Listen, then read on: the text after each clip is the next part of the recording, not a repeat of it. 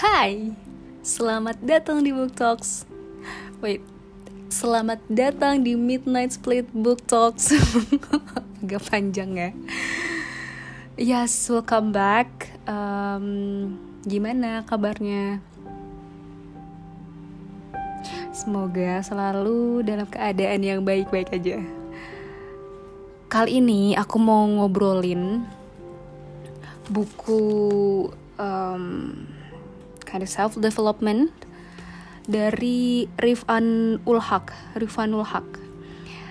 Random aku baca buku ini dari rekomendasi temen yang kasih tahu Instagramnya Rifan Ulhak dan pas aku lihat banyak opini-opini dia yang cukup menampar ya. Ada beberapa yang kontradiktif, tapi opini Rifanul Haq ini bener-bener bikin mikir. Tertariklah aku untuk baca bukunya dan bukunya bagus banget. Hanya 179 halaman. Cukup tipis untuk dibaca sekali duduk sebetulnya. Tapi aku saranin jangan teman-teman karena setiap lembarnya itu syarat akan perenungan.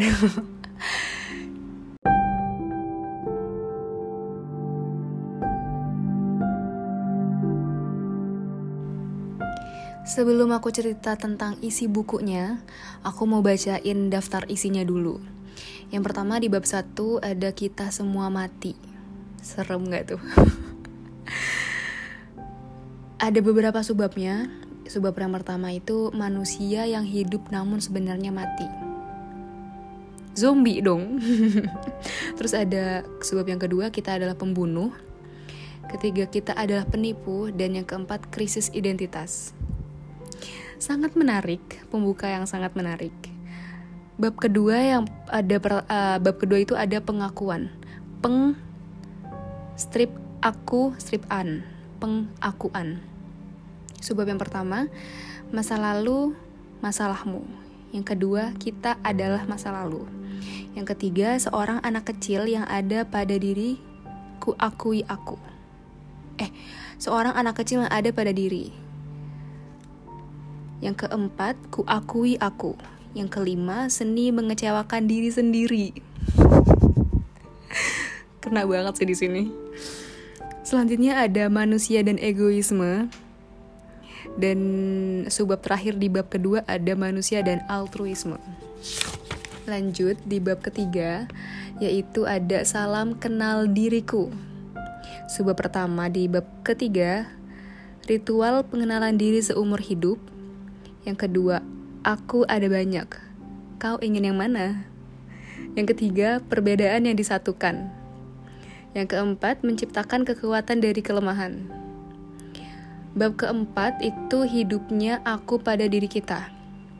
Subbab pertama di bab keempat ada PR terbesar manusia. Yang kedua ada kebebasan adalah ilusi.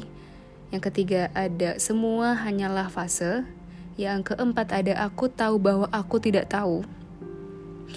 Yang kelima ada berharap baik dan mempersiapkan yang buruk. Subbab terakhir yaitu, uh, sorry, bab terakhir yaitu bab keempat ada salam kenal semuanya salam kenal semuanya. Gitu kali ya. Subbab pertama di bab keempat itu ada aku ada karena mereka. Yang kedua perlindungan diri. Yang ketiga memanipulasi sebuah manipulasi. Yang ketiga seni menyalahkan diri sendiri. Hmm, di sini juga kena banget. Selanjutnya ada kebenaran dan kesalahan. Dan yang terakhir menghidupi hidup. Yang terakhir ada tentang penulis So dari daftar isinya aja teman-teman udah bisa ngerasain kan unik-unik banget pemilihan kata-katanya dan langsung kayak nonjok gitu. Makanya tadi aku bilang walaupun buku ini tipis dan kayak bisa dibaca sekali duduk tapi nggak bisa karena setiap baca subbabnya itu kita kayak jadi merenung gitu kayak berpikir terus mengulang lagi tulisan-tulisannya so ya buku ini bagus banget. Aku nggak nggak um, akan membahas semuanya. Mungkin ada beberapa aja yang aku bahas. Um, coba kita lihat. Aku baca buku ini udah dari bulan Maret jadi um, aku ini sambil menapak tilas lagi. Coba kita lihat mana yang akan dibahas ya di kita adalah pembunuh. Wait. Di bab pertama manusia yang hidup namun sebenarnya mati. Ada pepatah dari aku lupa dari tokoh mana. Pokoknya aku ngeliat di timeline Twitter dibilang gini. Manusia itu berhenti hidup di usia ke-25 tahun hmm, agak relate sih karena iya permasalahan mungkin apa tuh? Crisis life apa sih? Life crisis? Crisis aku lupa deh istilahnya apa ya. Pokoknya itu. Dan um, beberapa itu ada yang mengeluhkan hidup itu jadi rutinitas aja gitu. Kerja uh, udah selesai sekolah kuliah kerja nikah punya anak menjalani rutinitas dan ya kayak jadi zombie kayak kayak nggak hidup. Dan di sini dia bilang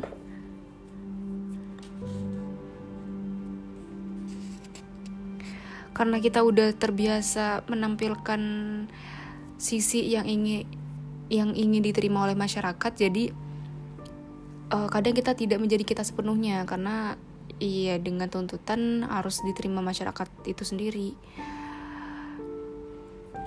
dia bilang, ehm, aku memaksa diriku untuk menuruti keinginan orang lain, sedangkan aku tersiksa dengan pertanggungjawaban atas hal baik yang sudah tercetak dalam pikiran mereka ketika aku hanya dikenal dari sisi luar diriku. Padahal sebenarnya hal baik yang kulakukan tidak sesuai dengan kebiasaan dan keinginan sosok aku yang sebenarnya. Semuanya kulakukan demi keberlanjutan hidup, demi diterima oleh orang sekitarku, demi mendapatkan pengakuan baik yang orang lain lemparkan kepadaku. Um, oke okay, aku nggak bakal bahas banyak tentang itu. Lanjut aja.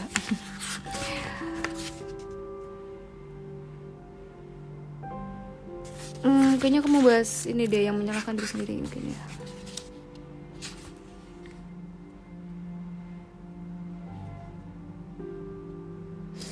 enaknya nih emang dibaca sendiri sih. Di subbab seorang anak kecil yang ada pada diri di sini ada kalimat yang bagus. Mungkin aku itu aja kali ya bacain kalimat-kalimat yang yang bagus dari subbab hmm, dari beberapa subbab. Ya kalimatnya adalah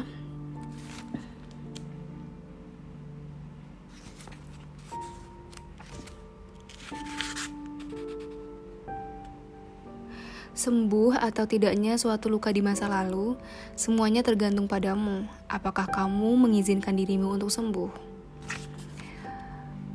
Lihatlah diri kita. Sudah berapa kali mati dihancurkan oleh luka yang tak bisa dilihat oleh kasat mata. Tapi kita masih tetap hidup. Kita mampu melewatinya. Walaupun terkadang kesulitannya berubah-ubah.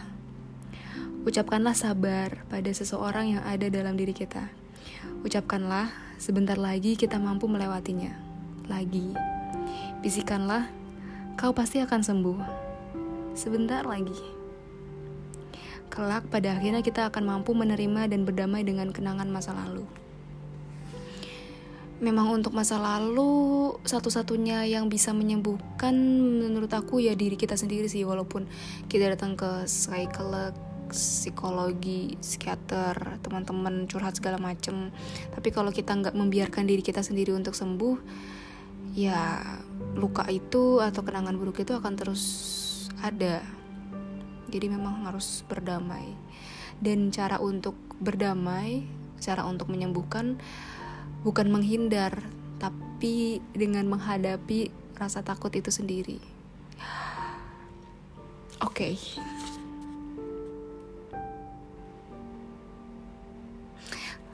Di sini juga ada poin tentang denying. Kadang ini agak kontradiktif sih menurut aku karena di buku yang judulnya itu How to Use Your Mind di situ um, kasih poin penting jelas banget menurut penulisnya. Ketika kita lagi merasa sedih otak kita tuh bisa ngomong sama perasaan kita bisa kontrol perasaan kita untuk nggak sedih. Jadi bisa switch gitu. Dan ini jujur aku praktekin sih. Itu adalah buku pertama yang aku bukan buku pertama. Setelah sekian lama aku nggak nggak kembali ke baca buku. Jadi aku sempet kayak vakum lama banget nggak baca baca buku. Nah buku pertama yang aku baca tuh buku itu. Di situ um, aku coba praktekin dan memang it works untuk beberapa kasus gitu ya. Kayak misalnya lagi di kerjaan gak mungkin kita lagi ngerasa sedih. Ada ada kan ada aja hal yang nge-trigger kita untuk sedih ya. Tapi dari buku itu tuh jadi bisa aku belajar untuk switch. Nggak boleh sedih sekarang. Jadi um, ya bisa ditahan gitu. Tapi efek buruknya adalah memang sering denying dan ada beberapa orang yang bilang kayak ya karena karena sering ter, terlalu sering mendem perasaan itu hmm, kadang kayak badan tuh ngerasa sakit ya. Kayak pernah sih nggak sih teman-teman ngerasain ya kayak pundak punggung gitu tuh kayak geter gitu. Bener-bener bergetar. Tapi padahal nggak ada apa-apa. Dan sama itu sebenarnya reaksi dari tubuh kita. Uh, so balik lagi tadi menurut aku kenapa kontradiktif? Karena menurut si Irfanul Haq ini Iya, rasakanlah diri kita ketika ada perasaan mendalam akibat ditinggalkan atau mendapatkan hal-hal yang kita tidak inginkan dari manusia yang memiliki arti dalam hidup kita. Rasakanlah ketakutan kita terhadap kesendirian yang menimpa kita. Rasakanlah perasaan bersalah yang sering menghantui kita atas kesalahan-kesalahan di masa lalu. Rasakanlah diri kita saat membangun rasa percaya terhadap orang lain, lalu patah dan berujung dengan rasa kecewa. Rasakanlah kesedihan kita, rasakanlah kemarahan kita. Jadi menurut dia tuh yaudah rasain aja semua yang lo, rasain gitu. Jangan dinaing. Sudahkah kita menyempatkan ruang untuk melihat luka-luka yang ada pada diri kita? Sudahkah kita mengajak seorang anak kecil yang terluka pada diri kita untuk duduk berbincang dengan kita? Kalau belum, jangan terburu-buru mengutuk hidup kita dengan keburukan. Terkadang kita saja yang membiarkannya hidup berdampingan tanpa adanya komunikasi dan kita memaksa diri kita untuk berbicara ke manusia lain bahwa kita baik-baik saja. Mau sampai kapan kita dihantui olehnya? Mau sampai kapan kita biarkan ia terluka? Anak kecil itu terus terluka dan akan terus mengetuk pintu pikiran dan perasaan kita. Hmm, oke. Okay. Lanjut, ada kalimat lagi. Ekspektasi memang tidak bisa sepenuhnya lenyap dari hidup kita selama kita masih memiliki hasrat untuk melanjutkan hidup. Aku yakin ekspektasi akan selalu mengetuk pintu lalu datang berkunjung. Ketika ekspektasi datang dan mengetuk pintu diri, dibuka atau tidaknya pintu itu tergantung pada diri kita masing-masing. Karena segala kendalinya hanya ada pada diri kita. Ya itu, jadi memang fokus aja sama hal-hal yang bisa kontrol, bisa kita kontrol dan serahkan ke Allah hal-hal yang nggak bisa kita kontrol. Cuman kalau kita ngomongin ekspektasi tuh sulit ya walaupun sering itu kita ngomong kayak ya udah jangan berekspektasi sama manusia. Jangan berekspektasi sama siapa pun. Bahkan um, hal ini pernah aku um, curahkan. Apa tuh curahkan? Ya aku ngobrol juga sama temen dan uh, aku tulis di twitter tentang ekspektasi. Ketika wait ada dua hal soalnya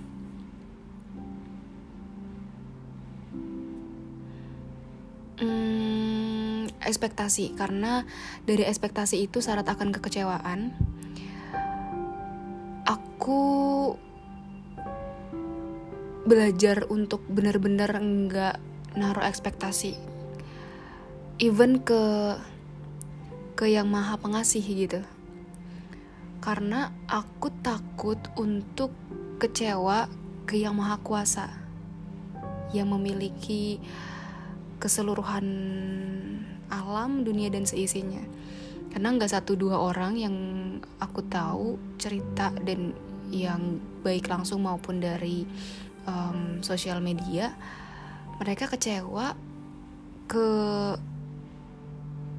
sang pengasih karena mereka tidak mendapatkan apa yang mereka mau dan apa yang mereka usahakan. Jadinya mereka malah hmm,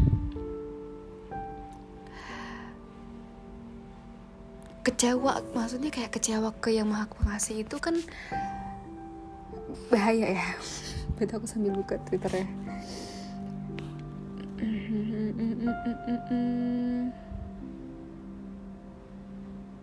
Nah karena aku takut untuk kayak siapa kita gitu. Um, kecewa ke sang penguasa. Jadi um, menurut aku sih paling bagus untuk ke, uh, berespektasi pada diri sendiri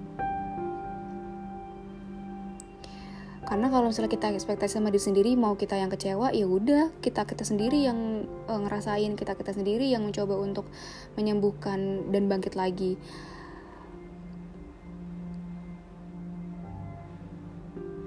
Dan kita sendiri yang tanggung jawab atas perasaan yang kita rasain. Walaupun kalau misalnya kita sedih juga balik-balik mintanya lagi ke Allah gitu kan jadi menurut aku lebih mudah aja gitu kalau misalnya kita uh, berekspektasi sama diri sendiri. Karena takut aja sih kalau misalnya sampai kecewa sama sang penyayang.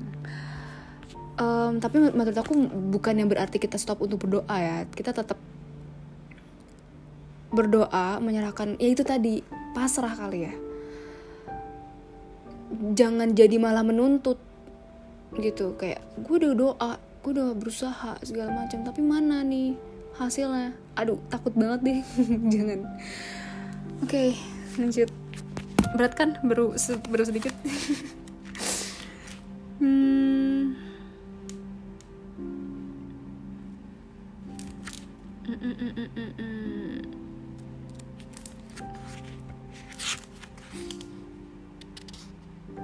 seni mengecewakan diri sendiri.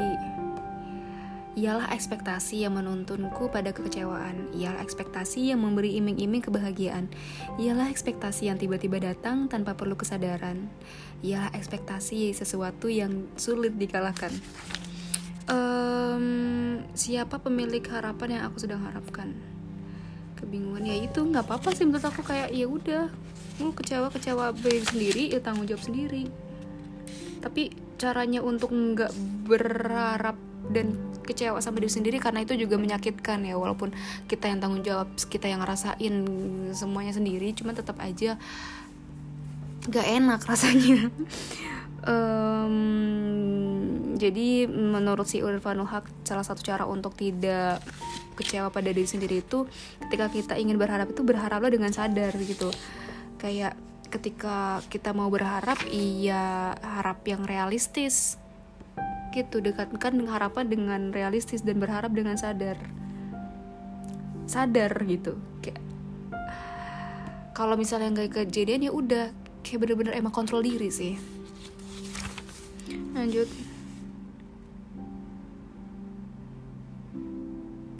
Di sini tentang manusia dan egoisme juga menarik menurut aku sih. Menurut Irfanul Haq, orang-orang egois itu malah yang bagus dan orang-orang yang tidak egois itu malah bersifat egois pada orang lain. Susah kan? Jadi menurut dia tuh orang yang egois itu tahu apa yang dia mau.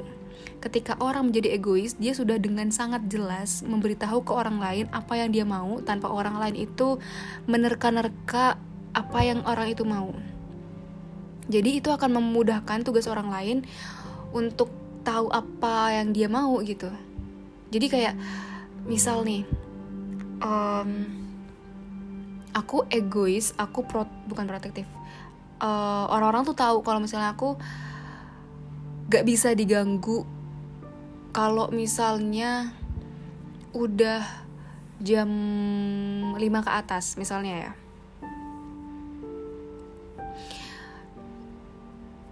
Ya orang-orang jadi tahu dan jadi mewajarkan gitu kalaupun ada hal yang urgent banget orang lain akan berusaha untuk ngehubungin aku sebelum jam 5 karena orang lain tahu ketika di atas jam 5 aku nggak bakal ngebales seurgent apa pun itu. Kayak ya udah bodoh amat.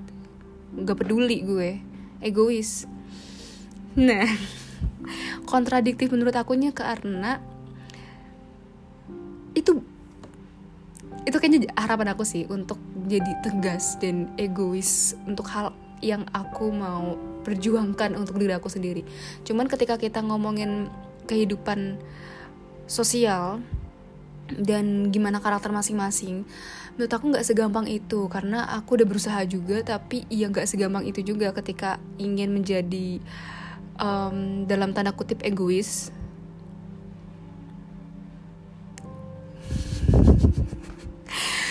Susah gitu Terus kalau teman-teman Twitter aku kayaknya tahu deh udah berapa kali ref, uh, resolusi setiap tahun tuh aku untuk jadi egois tapi ya itu.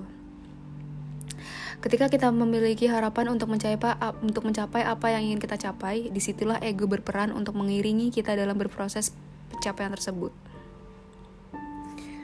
Um,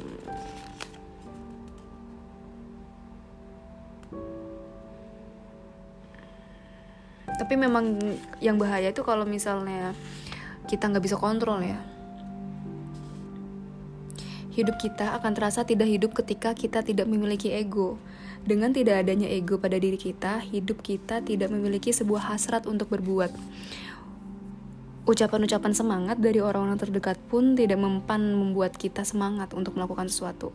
Kita akan merasa kalau hidup kita sangat datar jika tidak adanya ego pada diri kita.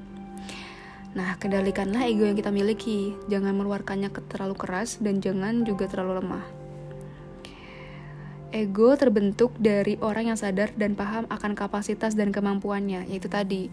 Karena kapasitasnya dia misalnya kalau jam 5 itu udah agak error gitu otaknya atau kayak pokoknya kalau jam 5 ya ya itu um, di dewasa ini jadi uh, melihat orang itu jadi nggak nggak hitam putih ya lebih ke abu-abu ya udah emang begitu adanya gitu oke okay. untuk kali ini aku masih kontradiktif sih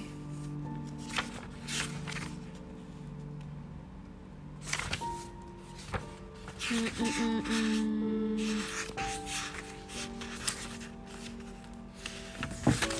pokoknya ada juga tentang pengenalan pada diri sendiri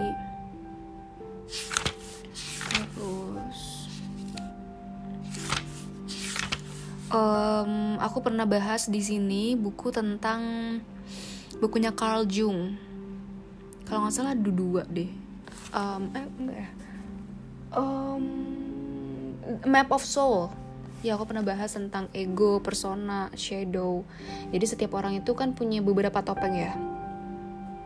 Dan itu nggak apa-apa sih, kayak um, gak, kita nggak bisa untuk menunjukkan diri kita yang sebenar-benarnya ke setiap orang. Bahkan bisa jadi yang sebenar-benarnya diri kita pun hanya kita yang tahu.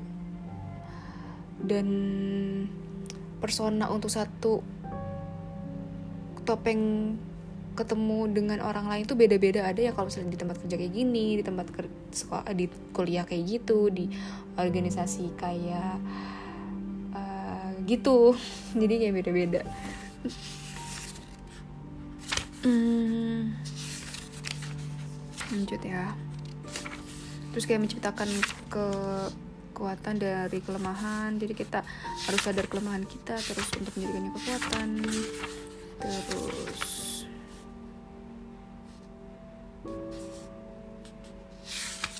quarter life crisis. Nah dia di juga ada bahas sih um, Fase krisis identitas ini kerap dibincangkan oleh kebanyakan orang. Mereka yang sudah melewatinya menjabarkan quarter life crisis versi dirinya kepada kita, dan tak jarang kita menjadi khawatir akan fase tersebut. Mereka yang berbicara kalau di umur 18-25 kita akan memiliki dan mengalami krisis identitas. Bingung akan masa depan, kehilangan motivasi, tidak memiliki teman, tertinggal akan pencapaian orang sekitar, sulit membuat keputusan, dan mudah depresi. Menurut Urfanul Haq, ini semua tentang bagaimana kita merespon sesuatu. Aku tidak menganggap adanya quarter life crisis dalam hidupku dan aku lebih suka menyebutnya sebagai quarter life challenge. Ya, tantangan hidup saat transisi masa remaja menuju dewasa. Dengan berpikir bahwa itu adalah sebuah tantangan, jadi aku tidak merasa kecil dengan suatu hal yang akan terjadi di masa depan. Jadi ini semua tentang mindset Ketika aku berpikir bahwa quarter life crisis itu tidak ada, yang ada adalah quarter life challenges. Ketakutanku akan hal-hal yang mungkin terjadi menurun drastis. Alih-alih takut, aku malah mempersiapkan diri untuk menghadapi hal-hal buruk dengan berharap yang paling baik. Menarik sih. Jadi kayak ya udah ini emang tantangan aja gitu. Teman berkurang, circle mengerucut, waktu kayak nggak kayak kita nggak punya waktu untuk diri sendiri hmm, kehilangan cinta menemukan cinta surat membuat keputusan ya itu tantangan sih. Aku setuju.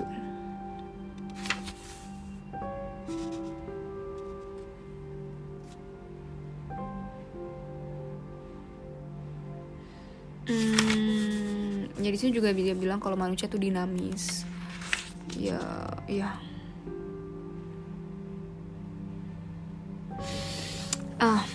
ada nih tentang kebebasan adalah ilusi oh, itu aku minum dulu deh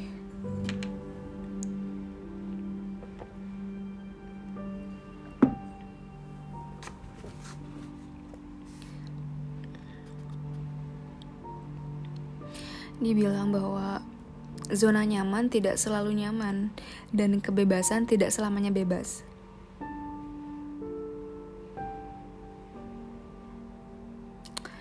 Hidup itu harus bergerak, hidup itu harus berbuat, hidup harus berpindah, dan jika kita mempertahankan diri kita dalam fase kenyamanan, kita akan berujung pada ketidaknyamanan akan sesuatu yang terlalu nyaman dan membuat kita bosan. Menarik.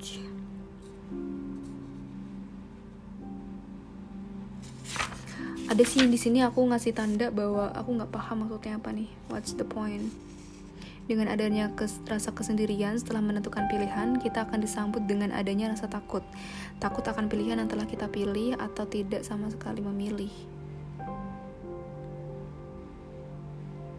Dari hal tersebut, kita akan melakukan penyangkalan pada diri tentang ketakutan-ketakutan yang kita rasakan. Penyangkalan terhadap apa yang ada, tapi tidak kita inginkan. Penyangkalan terhadap apa yang tidak ada, tapi kita inginkan penyangkalan terhadap apa yang ada tapi tidak kita inginkan. Penyangkalan terhadap apa yang tidak ada tapi kita inginkan. God. Kondisi tersebut membuat kita menjadi manusia pengejar bayangan. Kita dihukum oleh kesadaran kita sendiri dengan berkata pada diri sendiri, sebenarnya apa yang ingin aku kejar, aku sudah tahu hasilnya bakal seperti apa. Lantas, kita tidak memilihnya sama sekali dan pada akhirnya rasa sadar diri yang muncul pada diri kita, pada diri kita adalah yang menghantarkan kita untuk memilih kebebasan dalam memilih.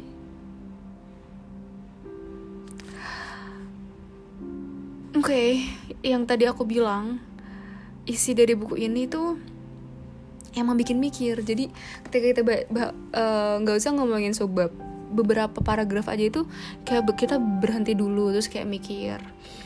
Hmm, kayak berdialog pada diri sendiri ini emang seseru itu. Seru banget emang. Aku tadi bahkan baca, baca ulang aja masih ada yang interpretasinya berubah.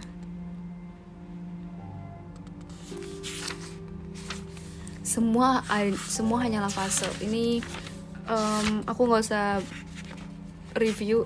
Aku inget poinnya yang aku suka itu tentang semua itu akan hanyalah fase ya. Jadi ketika uh, kita di posisi ini nih kita ngeliat ke belakang ada aja pasti fase-fase yang menurut kita di masa itu tuh berat banget tapi kita bisa ngelewatinnya. Dan ya semua ini memang hanyalah fase gitu. Uh, dan menurut Ilvan Wahak tugas kita berusaha dan berdoa semoga fase sedihnya itu dipercepat secepat mungkin dan fase bahagianya bahagianya itu di, diperlama selama mungkin. Itu sih dan itu seharusnya bisa kita kontrol ya. Kalau memang dalam faktor internal. Hmm, dan untuk kebahagiaan yang bisa diperpanjang itu juga menurut aku kayak kita nggak harus grande untuk merasa bahagia.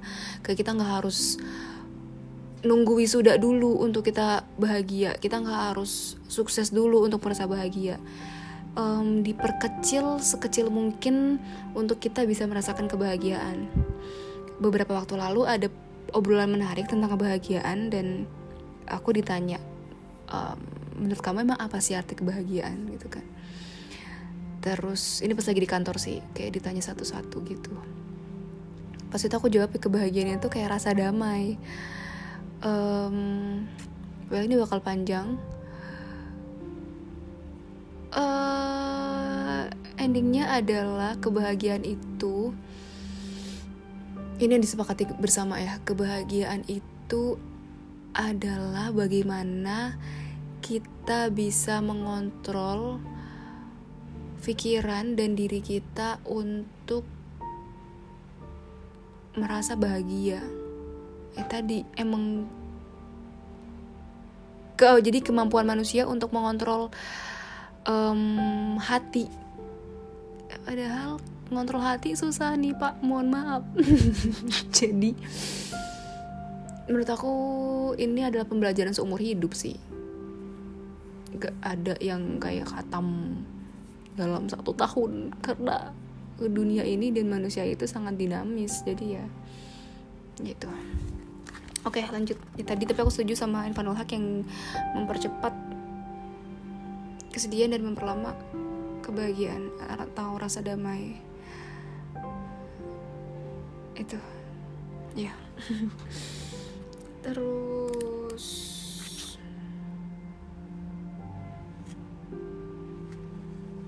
dia juga menekankan banget tentang kesadaran oh tuh menjalani hidup harus sadar gitu. Jangan kayak zombie jangan kayak ngengong nggak ngerti apa yang sedang terjadi. Tapi kadang kan dunia itu terlalu cepat ya. Dunia itu terlalu cepat sampai kadang kita membiarkan uh, mengabaikan perasaan kita. Kita mengabaikan beberapa hal personal yang ada dalam lingkup kita dan ya itu pembelajaran seumur hidup hmm, di sini ada kalimat menarik nih Ketahuilah, berempati kepada diri sendiri sebelum berempati kepada orang lain adalah sebuah perlindungan diri dan bukan keegoisan. Tuh, dah. Dari pembahasan lanjut untuk itu.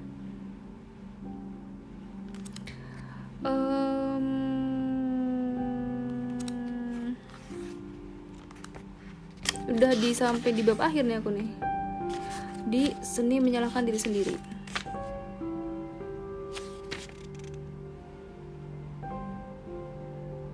Dia bilang karena pada akhirnya kaulah yang bertanggung jawab atas dirimu sendiri. Dan di poin ini aku setuju sama Irfan Haq bahwa ketika kita um, ada suatu masalah atau suatu hal yang paling gampang untuk disalahkan ya diri kita sendiri ini agak kontradiktif juga ketika aku ngobrol ketika aku ngobrol sama beberapa orang. Um, bahwa ini salah. Tapi menurut aku tuh benar karena ya jadinya mungkin jangan menyalahkan diri sendiri ya. Tapi ya tapi kan kalau kita nggak nyalahin kalau kita nggak tahu salahnya kita nggak bisa belajar di mana letak salahnya. Maksud aku adalah oke okay, mungkin bukan kita yang melakukan kesalahan tapi kalau ditarik mundur bisa jadi kalau ada nggak sih kayak ada ada ada pikiran-pikiran kalau aja gue kontak dia duluan kalau aja gue ngelarang dia buat nggak pergi kalau aja nah gitu itu tuh itu memang gak bagus sih kayaknya. Cuman hmm, daripada menyalahkan orang lain dan hal itu adalah faktor eksternal ya menurut aku. Jadi ya paling gampang yang menyalahin diri sendiri terus kita belajar dan berdamai dari hal itu itu menurut aku terus mari kita lihat dari menurut Irfanul Haq uh, wait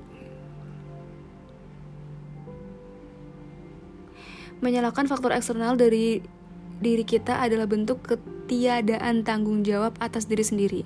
Dengan kita menyalahkan orang lain, menyalahkan situasi, hal-hal seperti itu tidak akan mengubah situasi kita. Sudah jelas bahwa kita adalah pusat kendali atas diri kita, ya itu. Jadi um, nyambung tadi, kalau misalnya kita nggak nyalahin orang lain, kita nyalahin situasi, iya kita nggak jadi belajar gitu. Uh, jadi kalau nyalahin diri sendiri dulu, kita bisa ngelihat orang lain dan situasi itu jadi sebuah pembelajaran jadi nggak lempar bom gitu tidak adanya kesadaran akan hal seperti ini membuat kita tidak bertanggung jawab atas diri kita. Hal seperti ini sering terjadi karena pikiran manusia memang selalu berusaha untuk mendiferensiasi dirinya dan kesalahan. Mereka melakukan hal ini agar dirinya tidak dianggap bodoh, lemah, dan tidak kompeten, sehingga orang lain berpikir bahwa dirinya tetap bernilai. Menyalahkan diri sendiri dan mengevaluasi diri adalah bentuk sebuah penerimaan. Jika kita salah, akuilah, lalu evaluasilah diri kita sendiri. Jika kita selalu menyalahkan keadaan, hidup kita tidak akan hidup sebagaimana manusia hidup.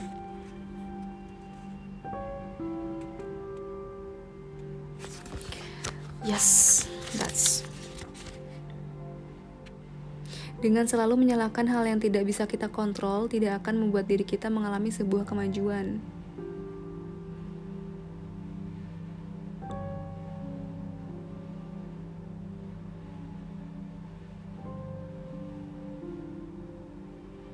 Tapi terlalu menyalahkan diri sendiri juga dapat memicu krisis keyakinan diri sendiri. Kontradiktif mulu nih ya tadi. Terus untuk kita yang mencoba belajar dan paham tentang diri, beruntunglah karena pengetahuan tentang diri memiliki peran penting dalam melihat mana yang salah dan mana yang tidak. Ya, pembelajaran seumur hidup lagi. Jangan salahkan keadaan yang menimpa kita, tapi ciptakanlah keadaan yang kita inginkan. Kadang hidup ini sebenarnya cukup sederhana, namun kita sendiri yang membuat hidup itu sendiri menjadi sebuah kesulitan. Jangan menjadi pintar dalam menyalahkan keadaan, sampai kita menjadi bodoh dalam menilai diri kita sendiri. Ini ada di bab terakhir.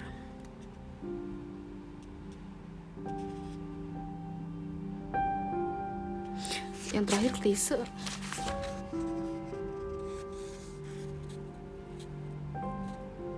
Hiduplah di masa kini. Menikmati hidup yang tidak jelas ini adalah cara kita menghidupi hidup kita dengan syukur. Dengan rasa syukur, menghidupi hidup yang tidak jelas ini. Hidupilah hidup kita sebagaimana hidup berjalan. Berbuat sewajarnya, bersedih dan bahagialah secukupnya. Kayak lagunya Handini, eh siapa? Handani, Hanggini, Hamdani yang di, di ini nanti kita cerita tentang hari esok. Eh pokoknya itu. NKTCHI oke okay. oke. Okay, teman-teman. Itu adalah beberapa kutipan dari buku Your Mind Kills. Aku menyarankan banget teman-teman baca buku ini sendiri karena masih banyak kutipan dan isian yang belum aku uh, bahas tadi um, kalau misalnya teman-teman baca mungkin ini juga bakal jadi buku yang cukup personal untuk teman-teman. Masih banyak kayak kontradiktif dalam buku ini jadi menurut aku jangan telan buku ini mentah-mentah. Teman-teman ketika baca buku ini harus sambil pikir harus sambil mikir harus sambil sadar harus sadar pokoknya. Karena um, bisa jadi ngubah mindset kita ke arah yang gak bagus sih. Kayak nanti gue mau jadi orang egois aja. Bener-bener egois dan um, berefeknya buruk gitu kan. Jadi ya tetap bijak dalam membaca uh, difikirkan apa isinya diinterpretasikan juga menurut kamu pribadi tentang isi bukunya dan selamat menikmati membaca bukunya dan ini seru banget pokoknya Oke, okay, teman-teman segitu dulu buat episode kali ini. Semoga bermanfaat dan menghibur. Um, thank you for listening. Sampai jumpa di episode selanjutnya.